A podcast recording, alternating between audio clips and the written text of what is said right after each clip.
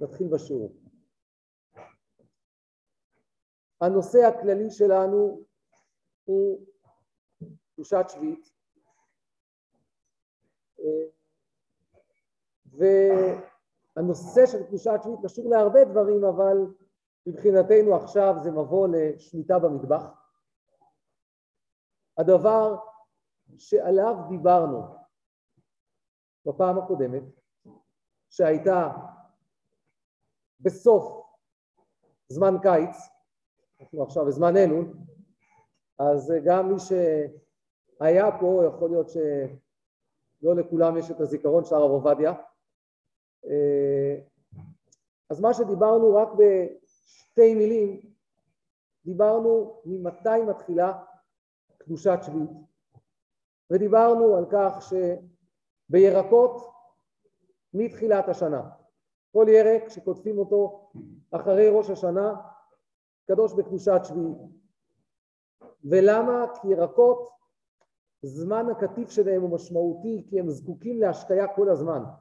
אז אם כותבים אותם בשמיטה, הם שייכים לשמיטה. אלו הירקות. לגבי פירות, ראינו שהקובע זה, זו הכנתה, אבל ביארנו מחלוקת ראשונים, ראינו שלוש שיטות בדברי ראשונים. האם הזמן הקובע זה ט"ו בשבט או א' בתשרי? בדרך כלל כל השנים ט"ו בשבט זה הזמן הקובע לעניין אה, עורלה, לעניין מעשרות, נטע רוואי, ט"ו בשבט, ראש השנה לאילנות. לגבי שמיטה ראינו שיש מחלוקת בין הראשונים ופסיקת ההלכה של מרן הרב קוק זצ"ל והחזון איש זצ"ל היא שלעניין שמיטה הקובע זה א' בתשרי.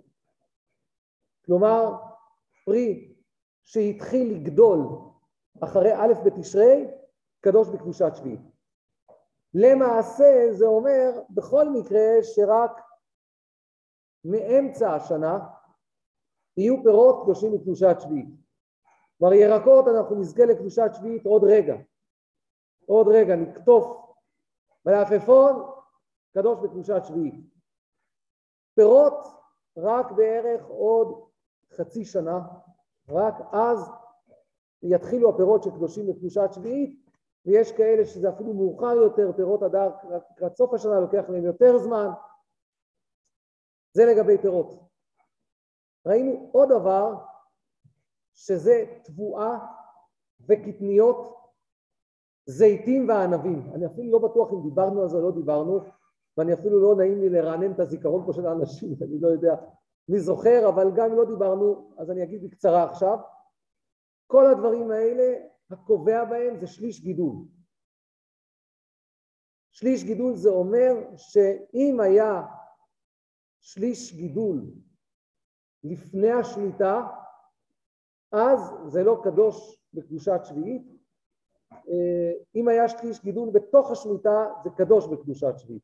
עכשיו כאן אני רק אגיד בסוגריים, בלי להסביר יותר מדי, זיתים וענבים, שזה עצים, זה אם באמת היה שליש גידול בתוך השמיטה, זה יהיה קדוש בקדושת שביעית.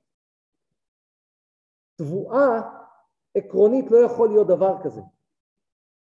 כי תבואה וקטניות יש לנו איסור ספיחים שאנחנו עוד נדבר עליו שכדי שלא יהיה איסור ספיחים צריך שזה יביא שליש גידול לפני השמיטה. לכן עקרונית כל התבואה והקטניות שיש לנו אמורים לא להיות קדושים בקדושת שביעית. אם זה קדוש בקדושת שביעית אי אפשר יהיה לאכול את זה כי זה יהיה אסור באיסור ספיחים. מי שלא היה איתי עכשיו, לא נורא, אנחנו נדבר על איסור ספיחים לפני עצמו. אבל זה אה, לגבי תבואה וקטניות, זיתים וענבים. ועכשיו אנחנו הולכים לדבר לגבי אתרוג, ולמעשה זה מתאים לנו עכשיו, כי אנחנו הולכים לדבר על אה, סוכות, עוד רגע סוכות. מה הולך להיות עם אתרוג בסוכות השנה? האם צריך להקפיד בענייני שמיטה או לא? האם יש בכלל עניין של קדושת שביעית ואתרוג השנה? אז יש לכם דפי מקורות, יש גם מצגת, ומי שרוצה יכול, אני אשתף אותה עכשיו, יכול להיכנס בקישור הרגיל שלנו לשיעור של בית המדרש ולראות שם את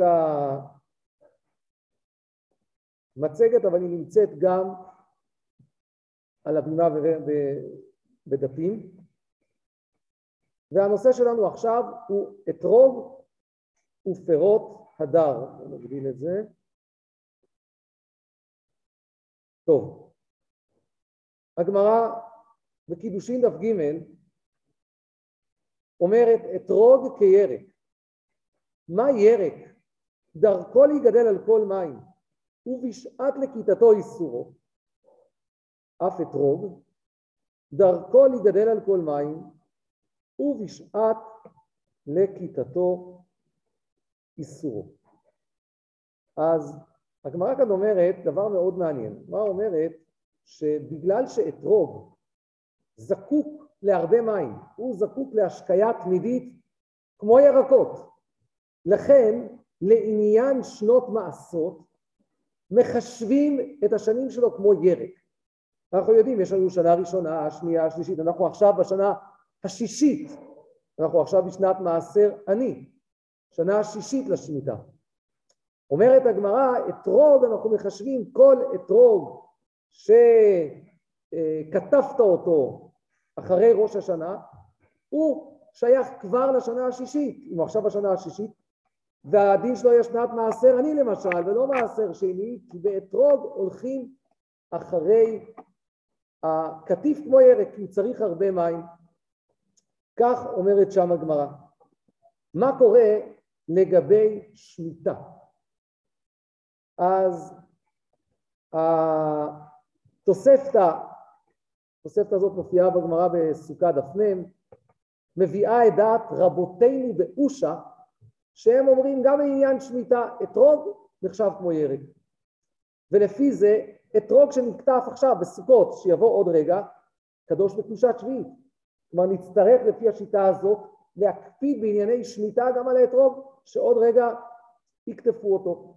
וכך באמת פסק הרמב"ם, הרמב"ם כותב, וכן האתרוג בלבד משאר פירות האילן, כלומר רק האתרוג שונה מכל פירות האילן, הרי הוא כירק, והולכים אחר לכיתתו בין למעשר בין לשביעית. אז הרמב"ם באמת קובע שגם לעניין שביתה אתרוג יהיה כמו ירק. לפי הרמב"ם, סוכות השנה צריך להקפיד על אתרוגים. אבל, כאן בצד שמאל בתרשים שלכם, במשנה בביקורים מבואר שלעניין שמיטה התאריך הקובע באתרוג זה הכנתה, כמו כל פרי אחר, כך פשטות סוגיית הבבלי בראש השנה לדף ט"ו, כך כותבים רוב הראשונים. חזון איש דן בעניין הזה והחזון איש אומר עיקר הדין להקל, כן, עיקר כן, לא להקל, זה להחמיר, עיקר הדין כרוב הראשונים. אבל נהגו לחשוש גם לשיטת הרמב"ם. כלומר, עיקר הדין של אתרוג שקדושת שביעית שבו זה לא השנה, לא בסוכות השנה אלא בסוכות בשמינית. כי רק אז זה יחנות בשמיטה, לוקח לזה הרבה זמן לאתרוג, ואז בשמינית זה יהיה קדוש בקדושת שביעית. כלומר, בשמינית נצטרך להקפיד בוודאי על ענייני שמיטה ואתרוג. אבל אומר החזון איש, נהגו לחשוש גם לשיטת הרמב"ם. כלומר, לכתחילה משתדלים גם השנה להקפיד בענייני שמיטה, לגבי הכשרים, לגבי דברים, גם באתרוג השנה, אבל זה רק לכתחילה. בוא נאמר כחומרה, כהידור. אם אדם יש לו בעיה, אם יש לו אתרוג שהוא לא יודע מה קורה איתו בענייני שמיטה, עיקר הדין להקל. כלומר אם הוא כבר קנה, יהיו לכם כל מיני הפתעות כן, מישהו קנה, כל... עכשיו בעיקרון, בדרך כלל בכל מקרה באתרוג היום אנחנו דורשים הכשר כדי לדעת שזה לא מורכב וכו', אז תמיד זה אמור להכיל גם את זה, אבל זה נפקא מינה מאוד גדולה, למגדלים למשל, אדם מגדל אתרוג בפרדס, האם הוא יכול לקטוף את כל האתרוגים ולבקש מחיר רגיל ולא צריך לעשות שום דבר? אם אני אומר שזה לא קדוש בקדושת שביעית, אז למרות שזה תהיה שנת שמיטה, הוא יכול לקטוף את כל האתרוגים כרגיל, לשווק כרגיל, לעשות הכל כרגיל. אם אני אומר שאולי אני חושש לרמב"ם, אז עכשיו הוא צריך לעשות אוצר בית דין באתרוגים, הוא לא יכול לקטוף את כולם, לפי הרמב"ם זה קדוש בקדושת שביעית. עכשיו למעשה, מה שעושים רוב מגדלי האתרוגים, מה הם עושים? הם כותבים אותם לפני ראש השנה. אז אם כתבת לפני ראש השנה, לכל השיטות זה לא יהיה קדוש בקדושת שביעית. אז בדרך כלל זה מה שעושים, גם בכל מקרה שמים בקופסאות היום, לוקח זמן, משווקים ועושים, אז אם כתבת לפני ראש השנה, אז לכל השיטות זה לא יהיה קדוש בקדושת שביעית ולא תהיה כאן מחלוקת. מה קורה בפירות הדר אחרים? עכשיו לכאורה פירות הדר אחרים גם כן זקוקים להרבה מים. כלומר תפוזים, קלמנטינות, לימונים, צריכים הרבה מים. לכאורה גם זה יהיה כמו אתרוג, גם זה נגיד שזה כמו ירק, וגם זה נגיד שאם באתרוג אנחנו מחמירים, כשיטת הרמב"ם, הרי אתרוג גם כן עיקר הדין שזה כמו פירות, רק מחמירים. אבל אם אנחנו נגיד שמחמירים באתרוג כמו שיטת הרמב"ם, נגיד טוב, לכתחילה נחמיר גם בפירות הדר כמו שיטת הרמב"ם.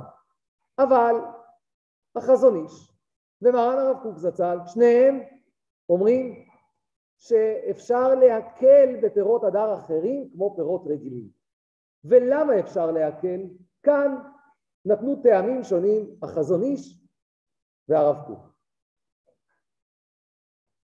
חזון איש אומר, נמצא כאן במקור רבה לפניכם, שכיוון שכל העניין של אתרוג הוא חומרה, מצד הדין אתרוג הוא כמו פירות רגילים. הוא אומר לכתחילה לחומרה נחמיר בשיטת הרמב"ם, אבל זה רק חומרה. וכיוון שפירות הדר זה ספק, לא ברור לנו אם זה כמו אתרוג או לא כמו אתרוג, לכן אפשר להקל, כלומר יש כאן מעין ספק ספיקה, ולכן אפשר להקל. מרן הרב קוק הקל, אבל מסיבה שונה מאוד מעניינת, מופיעה בספר השמיטה של הרב טיפוצ'ינסקי. נמצא כאן במקור הבא, והרב קוק כותב במכתב לרב טיקוצ'ינסקי. והגאון מוארי קוק זצ"ל כתב לי בהיותו רב ביפו והמושבות, שנסתפק גם הוא על זה לראשונה, ואחרי חוקרו ודורשו על טיב גידול האתרוג והתפוז ומיניו, אתם רואים כאן הוא כותב תפוז בראשי תיבות, פעם היו כותבים ככה, תפוח זהב, זה המקור, כן? של תפוז, שכחו מהראשי תיבות, בא לידי הכרה שאף על פי שנוגע בהשקעה שווים לאתרוג, כלומר באמת פירות הדר צריכים הרבה מים, אבל הרב קוק אומר באמת בדקתי אצל החקלאים וראיתי שאתרוג ופירות הדר שונים לגמרי, חלוקים הם בהרבה זה מזה, האתרוג הוא הדר משנה לשנה, הוא מתגדל ומתוסף משך כל ימי קיומו על העינן, לא כן התפוז, כשמתגדל בשיעורו לא יתוסף עוד. גם בכנתם משונה האתרוג שחונק מכל השנה שאוכל התפוז וכולי. כלומר, אומר הרב קוק, למעשה, שיש הבדל חקלאי בין אתרוג לפירות אחרים. נכון שפירות הדר צריכים הרבה מים כמו אתרוג, אבל כמו שהוא אומר כאן, אתרוג ממשיך לגדול כל זמן שהוא על העץ. גדל, גדל, גדל, עד שנייה אתרוג תימני. הוא יכול לגדול הרבה זמן. לעומת זאת פירות הדר ברגע שהם הגיעו לגודל המקסימלי הם נשארים בגודל הזה. אז זה הבדל אחד. דבר שני הוא אומר אתרוג עשוי לחנות כל השנה. כל פעם יש הפתעות, עוד אתרוגים, עוד אתרוגים, אבל פירות הדר חונטים בזמן מסוים בלבד. ועוד הבדלים נוספים, יש עוד הבדל שלמשל פירות הדר כשנשארים על העץ הרבה זמן הם נרקבים. אתרוג לא נרקב, אתרוג אחרי הרבה זמן מתייבש, אבל הוא לא נרקב, יש הבדלים. ובעקבות הדבר הזה, הרב קוק הגיע למסקנה שבפירות הדר באמת מקלים כמו פירות רגילים. אז גם הרב קוק, גם החזון איש, שניהם מסכימים שיש להקל בפירות רגילים, כלומר הכל הולך לפי חנתה, לא חוששים. תפוז שכתבתם בתחילת השמיטה לא קדוש בקדושת שביעית, אפשר לקטוף את כל התפוזים בלי אוצר בית דין כרגיל, אנשים לא צריכים להפקיר אותם, אין קדושת שביעית בדברים האלה. בכלל, רק אם הוא התחיל לגדול בשמיטה, חזון איש מדין ספק ספיקה והרב קוק מבחינה עקרונית שהוא חושב שזה לא כמו אה, אתרוג. אה, בתרשים הבא יש כאן סיכום, אבל כבר אמרנו אותו בהתחלה, לא צריך לחזור על הסיכום. בואו נראה רק לסיום את עניין הלימון. הלימון זה דבר מאוד מעניין. ולמה הוא מעניין? אם אני הולך לפי העיקרון של הרב קוק, ואני בודק את העיקרון החקלאי, פתאום לימון מעורר לנו ספקות. ולמה הוא מעורר לנו ספקות? כי לימון, מי שיש לו עץ לימון יודע, שלימון יכול לחנות בכל השנה. נכון? כל פעם זה יכול לחנות. וחוץ מזה, לימון גם כן לא נרקב. אם הוא נשאר יותר זמן הוא מתייבש, הוא לא נרקב. כלומר הלימון דומה בזה לאתרוג, ולא רק שזה כך, אלא גם באמת כנראה שלימונים היום זה גם איזה סוג החלאה כזה, שיש בתוכו אולי משהו של אתרוג, יש החלאות בדברים האלה.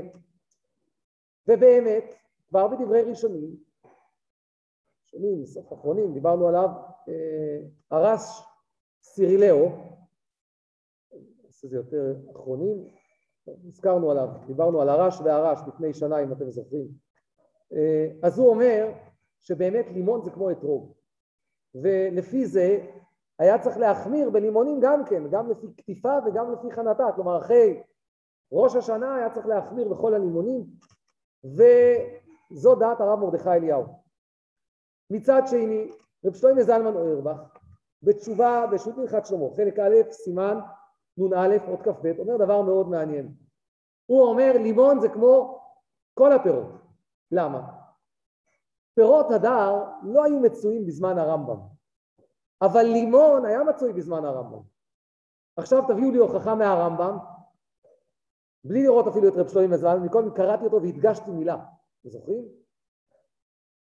הרמב"ם אמר שהאתרוג בלבד, אתם זוכרים? הוא היחיד החריג מכל הפירות. אומר רב שלמה זלמן, גם לרמב"ם היה לימון. אם הרמב"ם אומר האתרוג בלבד, סימן שלימון הוא לא כמו אתרוג. ולכן רב שלמה זלמן טוען שלימון הוא כמו פירות הדר רגילים ואפשר להקל בו לגמרי. עכשיו כיוון שממילא הכל חומרה, ממילא הכל חומרה לחשוש לשיטת הרמב"ם, כי רוב הראשונים ממילא פסקו שאתרוג הוא כמו פירות רגילים.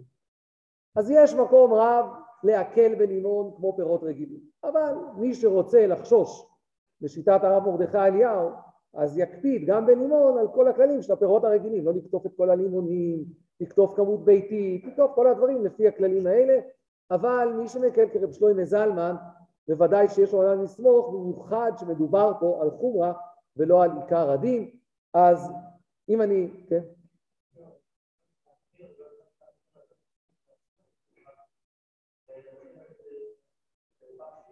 כמובן שהדבר הזה ישפיע גם על ענייני מעשרות, נכון, נכון, הדבר הזה ישפיע גם על ענייני מעשרות, אבל אה, לסיכומו של דבר, ירקות קדושים לקדושת שביעית כבר מתחילת השנה,